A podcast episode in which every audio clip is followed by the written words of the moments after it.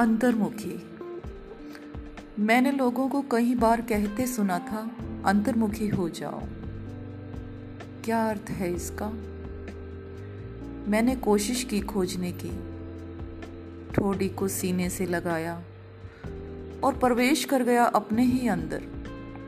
जैसे धरती में कोई उल्टा करके गाड़ दिया जाए और ऊपर से चोट मारे बार बार हर बार। यही तो होता है इस संसार में। बार बार चोट पहुँचती है। ज़्यादातर अपनों ही के द्वारा। कभी बुरी, कभी बहुत बुरी। मैं तो इसे चोट ही कहूँगा, क्योंकि बुरी तो चोट ही होती है।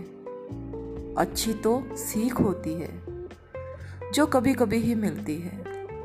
चोट एक कष्ट देकर जाती है, सीख। अपना एक सुखद एहसास छोड़ जाती है। धीरे धीरे इतनी सीखें एकत्रित हो जाती हैं कि आदमी बैरागी हो जाता है। बांटने लगता है उन सीखों को। प्रसाद की तरह समाज में। कई मर्तबा इनके पीछे लालच का एक पहाड़ छिपा होता है।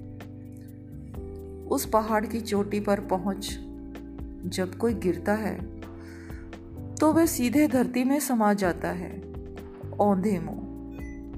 फिर से नई सीख लेने के लिए जैसे खूंटा होता है।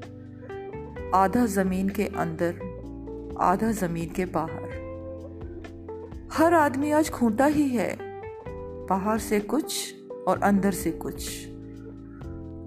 लेकिन लोग बाहर दिखने वाले खूंटे से ही अपनी रस्सी बांधते हैं। उसी का सहारा लेकर अपने अपने विचारों के तंबू गाड़ते हैं। अपने विचारों की प्यास बुझाने के लिए, लेकिन मैं आधा दबा रहता हूँ।